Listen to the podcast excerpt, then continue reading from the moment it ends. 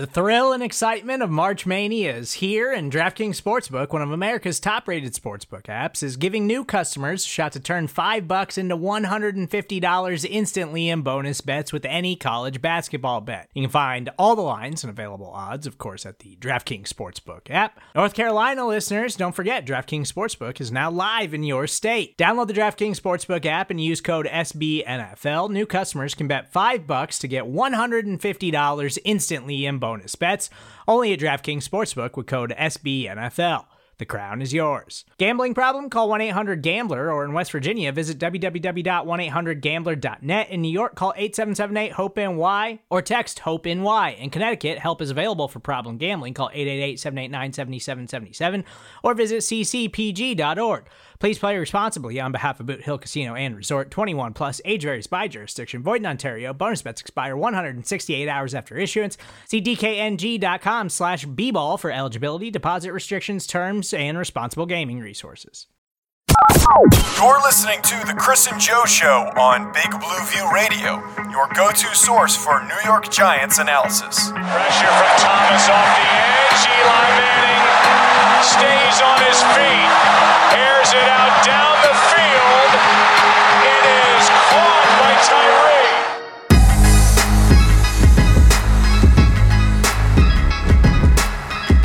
You're listening to the Chris and Joe Show, presented to you by SB Nation and Big Blue View. We are your film analysis show here, part of the Big Blue View podcast audio network.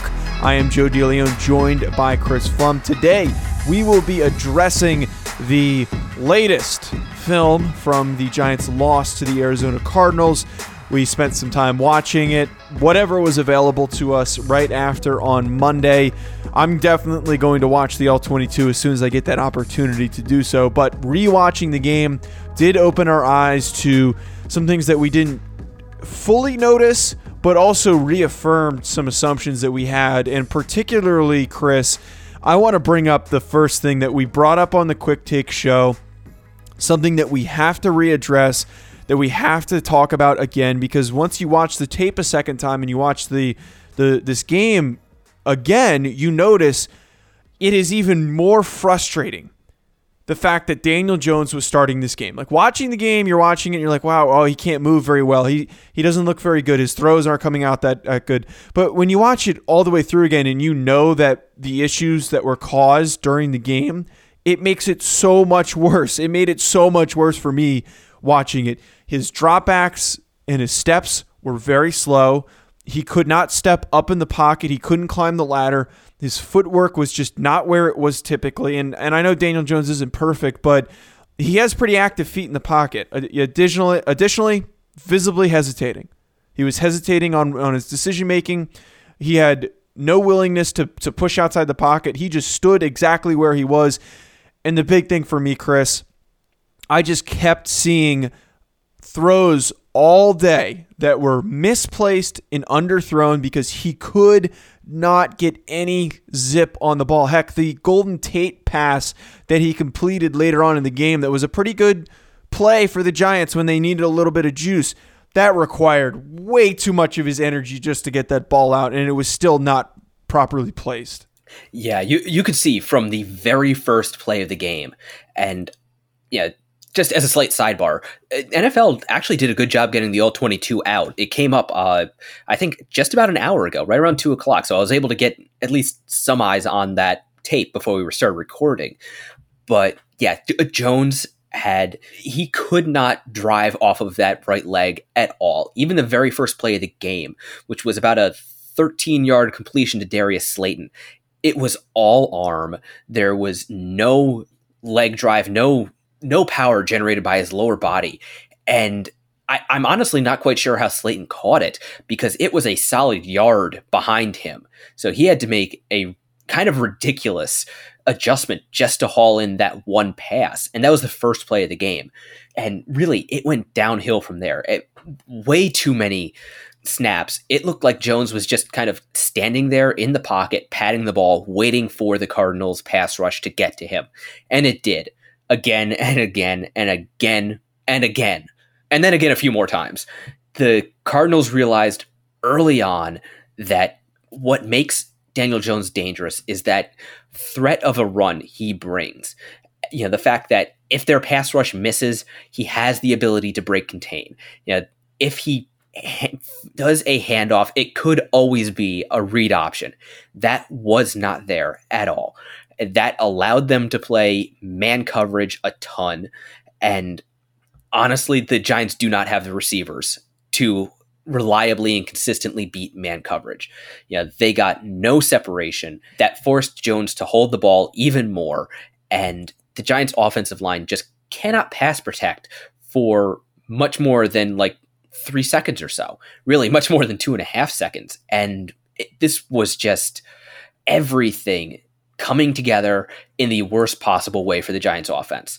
And I think it really did start with the decision to play Daniel Jones, maybe rush him back from that hamstring. Think maybe okay, he can tough eh, tough his way through it, and a seventy five percent Daniel Jones is better than a Colt McCoy. And you know we we don't know if that's strictly true, but I, I don't know that Colt McCoy would have been much worse. And heck, I'd argue we were closer to a 60% Daniel Jones just from what we saw. And, and, Daniel Jones hasn't been perfect this year. And there have been some games where we have talked negatively on Daniel Jones's performances. There have been other games where we spoke very highly of how he's played. It's been a mixed bag in terms of what he's been able to do. But this game was a version of Daniel Jones that we have never seen. We've never seen an, an, injured Daniel Jones. And we know for a fact that this is not a guy who is going to be able to play through an injured hamstring. That's just a fact. And Arizona immediately realized after that first drive, after the strip sack, that they could completely eliminate the Giants' offense by a simple strategic adjustment. If you recall, that first drive was moving pretty well for the Giants. They were marching down the field. They already passed midfield in a few plays. It didn't take them very long to put themselves in a strong position to score on that first drive.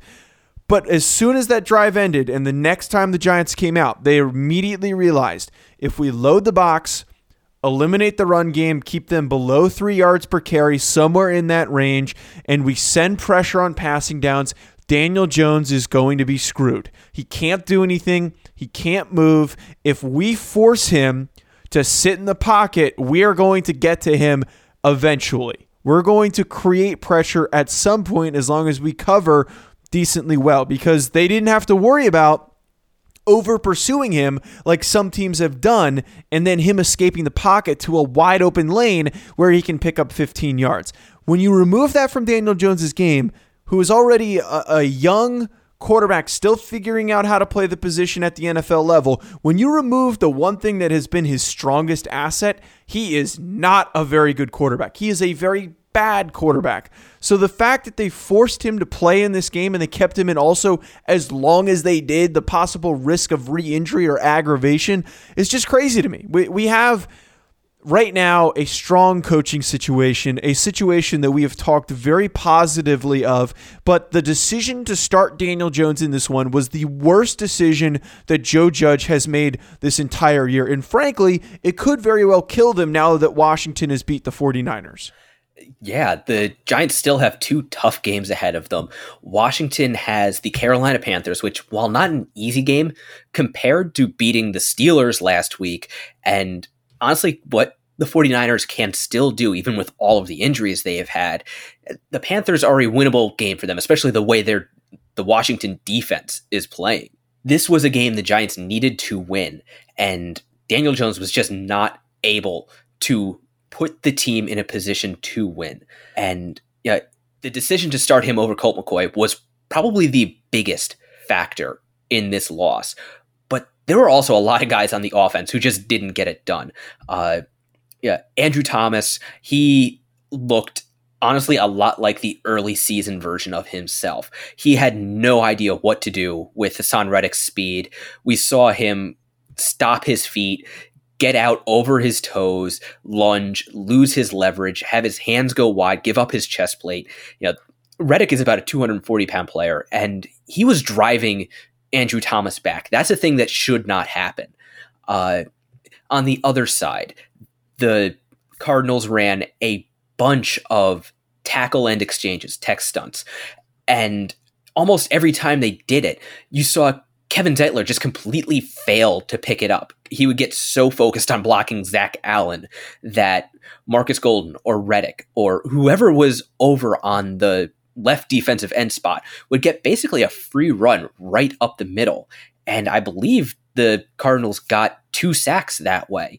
This was this was a almost scary performance by the Giants offensive line. As good as they had been playing previously, that's how bad as a unit they played this game. The other offensive point I want to acknowledge, I, really want to dig into the play that ultimately instantly shifted the momentum in favor of Arizona. The play I'm referring to is the strip sack by Marcus Golden, the former edge rusher for the New York Giants, who was traded to Arizona, and in an ironic fashion, he ends up completely pulling and knocking the air out of this Giants offense. They were moving, they were getting the ball downfield, and then bam, it was a completely different team. The remainder of the game, they could not move the ball. And heck, it almost seemed like they had slightly given up at that point. It was a, it was a play in which they did not have the demeanor that they did previously before that play even happened. But on that play,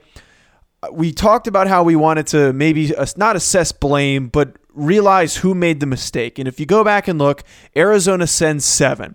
I thought that maybe originally it could have been a slide protection error, but it wasn't because everybody was a hat for hat on the other side, meaning nobody was doubling someone. If somebody was doubling someone, that means they slid the wrong way. You have two tight ends on the far right, Levine Toilolo, Kaden Smith all the way on the outside.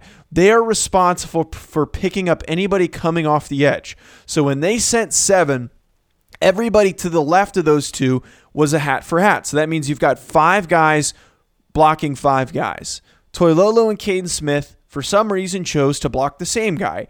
Kaden Smith, who is on the outside in that situation, is responsible for keeping his head up to see if anybody comes off the edge. And in that spot, you need to chip whoever is coming from that spot and happen to be Marcus Golden. He has to do something to slow down a completely untouched rusher, or you get exactly what happened on that play, which is completely blowing up and knocking the crap out of your quarterback who had no time to react and no time to prepare himself for what was a demolishing hit. Not to mention going against a guy that has faced him multiple times, actually a ton of times in practice every single week. So that play really screwed things up for this Giants offense, and it happens to be because the tight ends made a complete miscalculation on who was supposed to pick up who. That was a complete mental mistake on Kaden Smith's part. I I honestly don't know what he was thinking. It's not like the Cardinals really disguised that blitz, disguised that pressure. Marcus Golden was there and he didn't show any sign of maybe dropping off into coverage or anything like that and Kaden Smith didn't even look at him. So obviously his fault. And like you said, this is a guy the Giants have been practicing against for a year and change. Uh, maybe that's why we possibly could have seen this coming when the Giant when Kate uh, when Marcus Golden went to the Cardinals, a team the Giants were going to be playing later in the season. But it, that has to be a coaching point this week for Kaden Smith. He has to watch that tape. He has to he should be explaining to everybody else what he did wrong, what he was seeing, what he was thinking because that sort of protection mistake when the Cardinals are showing the pressure they are or the pressure they were, you just cannot make that mistake and we got an absolute perfect reason why because nothing good can happen and that was almost seven points. Pro- in fact, it probably should have been seven points. I, I still think if Christian Kirk hadn't hesitated on his run, he would have beat Blake Martinez to the goal line, and that would have been seven points to start the game on what could have or perhaps should have been a touchdown drive for the Giants. Coming up, we are going to discuss some defensive takeaways from this performance very shortly. Support for this show comes from Atlassian. Atlassian software like Jira, Confluence, and Loom help power global collaboration for all teams so they can accomplish everything that's impossible alone. Because individually we're great, but together we're so much better. That's why millions of teams around the world, including 75% of the Fortune 500, trust Atlassian software for everything from space exploration and green energy to delivering pizzas and podcasts. Whether you're a team of two, 200, or 2 million, or whether your team is around the corner or on another continent altogether, Atlassian software is built to help keep you all on the same page from start to finish. That way, every one of your teams, from engineering and IT to marketing, HR, and legal, can stay connected and move together as one towards shared company wide goals. Learn how to unleash the potential of your team at Atlassian.com. That's A T L A S S I A N.com. Atlassian.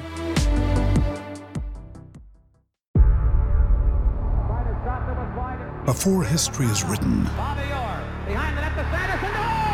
it's played. Before it's frozen in time, it's fought one shift at a time. Before it's etched in silver, it's carved in ice. What happens next will last forever. The Stanley Cup Final on ABC and ESPN Plus begins Saturday. Now, I have to give credit where credit is due, and I tend to say this a lot on on this show when somebody does something that is fantastic, and and in, and in this context, it's not really fantastic for the Giants, but does something really good. You have to give them credit. And for this specific instance, it happens to be to Cliff Kingsbury. And I know that's going to sound so aggravating to some fans for me to give credit to the opposing head coach, but the reality of it is Arizona called the perfect offensive game plan to counter what Patrick Graham does defensively. Now, the defense played decently. They were on the field a lot this game. They were put in some sticky, uncomfortable spots because they had to go right back on the field after multiple three and outs. But what we saw from Cliff Kingsbury schematically, what he chose to do was exactly what other teams have not done to pick up yardage against this defense. And exactly what it was was throwing constant zone beaters. It was just zone beaters the entire day. They were passing concepts that were intended to find the gaps in the zone. And if certain things were stopped and locked down, whoever was end up ca- ended up catching those passes was whoever was on that route that was between those zones. So the route concepts, the passing plays called by Kingsbury were exactly what they needed to do just to pick up quick yardage. The ball was coming out quick. They were not trying to let Kyler Murray stand there for too long and to wait too long. They tried to make it uh, up tempo in terms of getting that ball out quickly. They did not want Kyler to sit and wait like so many other quarterbacks have done in the past against the Giants. Instead, that ball came out quickly. And in those instances, though, this is where things got much worse.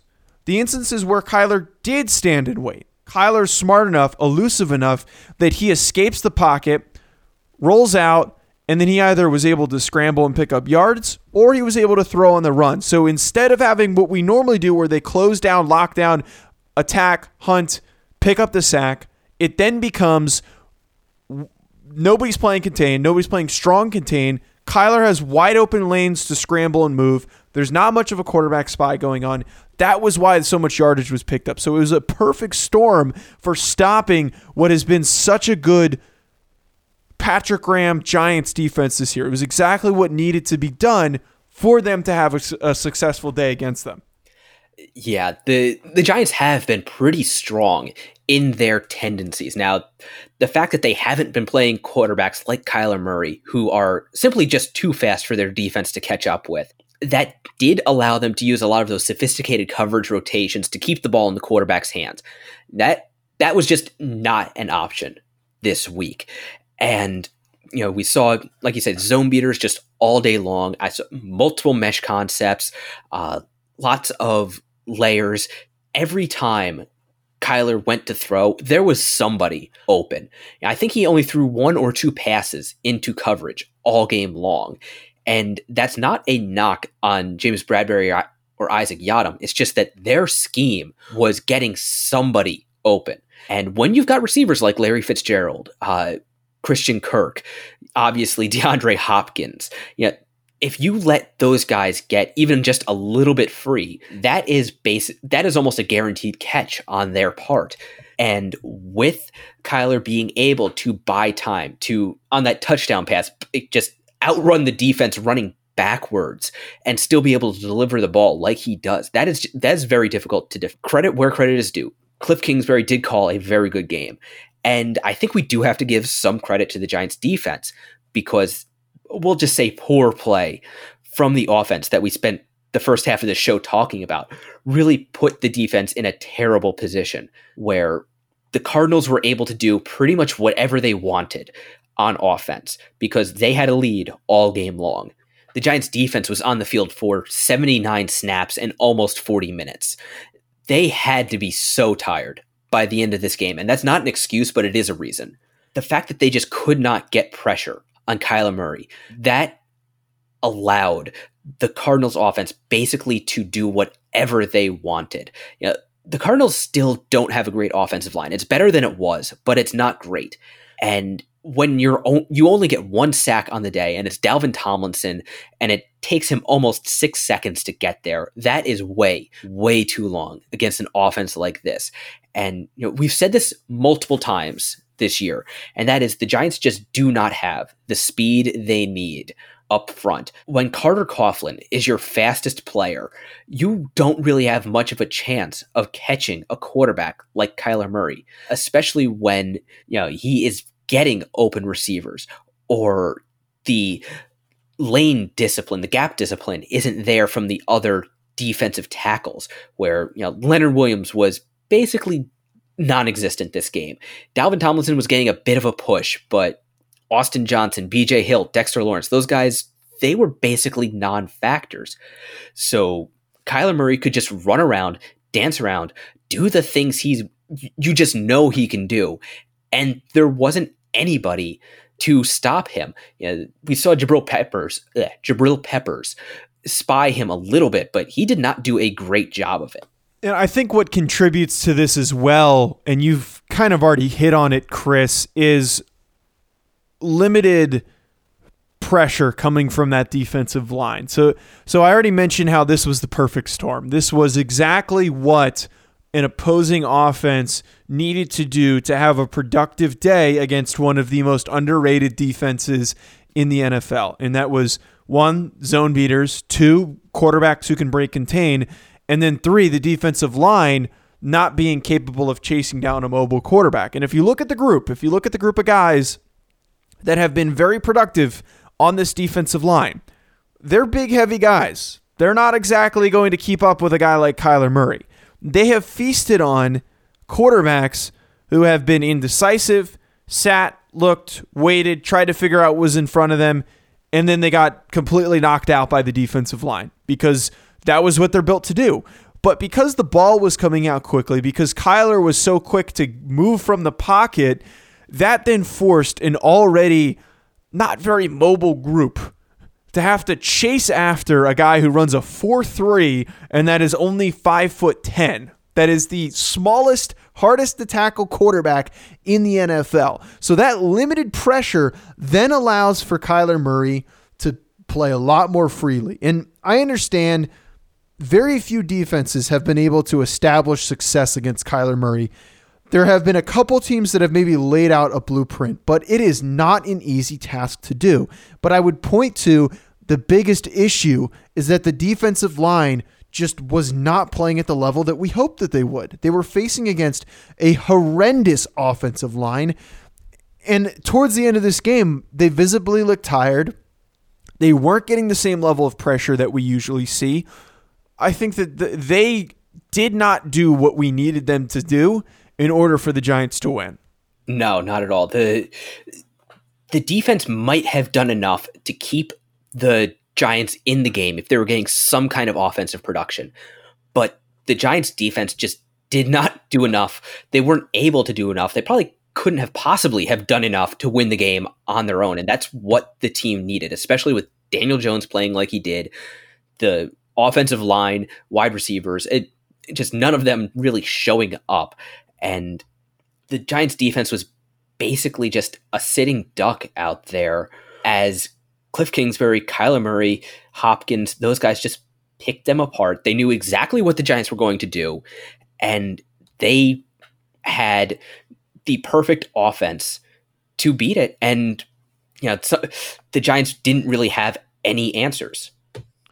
No, and, and those answers need to be found as the Giants have now a must win situation playing against a Browns team that has turned itself into a strong defensive team, a very good run team. This is not going to be the same team that, that Arizona is. It, it's not going to be the same type of game, but they need to figure out these issues now, like we've laid out here. The Daniel Jones um, question mark of, of does he continue to play? Is he healthy? They need to make sure that the defensive line is back on the same page.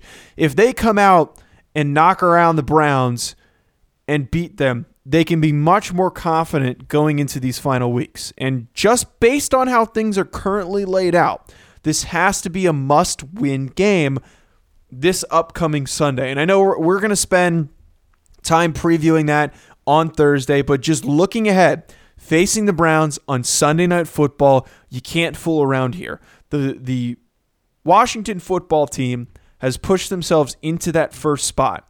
And the Giants need to do whatever they can to finish strong. They need to win at least two of their next three games, in my opinion, if they want to beat out Washington. That's all they need to do because then they have the tiebreaker and they could be going to the playoffs. If you've made it this far, you need to commit to getting yourself to the playoffs, even if that means being seven and nine and winning the NFC East. Do whatever you can at this point to win at least two of the next three games. Yeah, and looking at the next three games, that's going to be easier said than done. The Browns are nine and three. They've got one of the best running games in the yeah in the NFL right now. Nick Chubb is a force, and Jarvis Landry is not a receiver to be taken lightly. Neither is Baker Mayfield as a quarterback, and then the Ravens. They are a very good team, a very unconventional offense, at least at the NFL level. That's another very athletic quarterback, but without quite the arm talent that Kyler Murray has. And, you know, who knows what Dallas Cowboys team is going to show up. Uh, they could be dangerous on offense. They could, they might as well, or they could be a team that might as well just stay in the locker room. Who knows? But right now, the Giants need to take this one game at a time and worry about the Browns and just hope they can at least get back to even with Washington.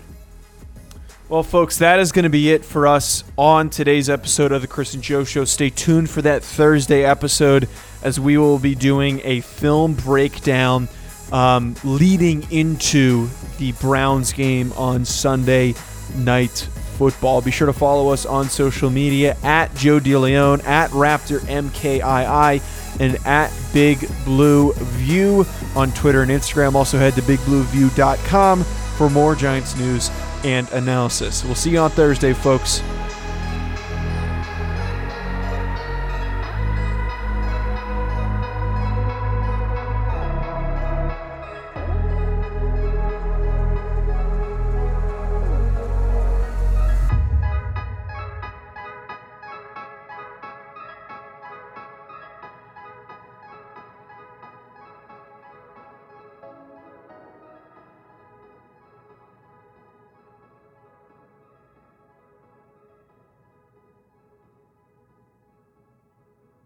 Support for this show comes from HubSpot.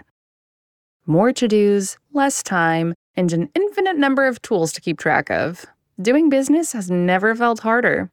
But you don't need a miracle to hit your goals. You just need HubSpot because their all in one customer platform can make growing your business infinitely easier. Imagine this high quality leads, fast closing deals, wildly happy customers, and more benchmark breaking quarters. It's not a miracle, it's HubSpot. Visit HubSpot.com to get started today.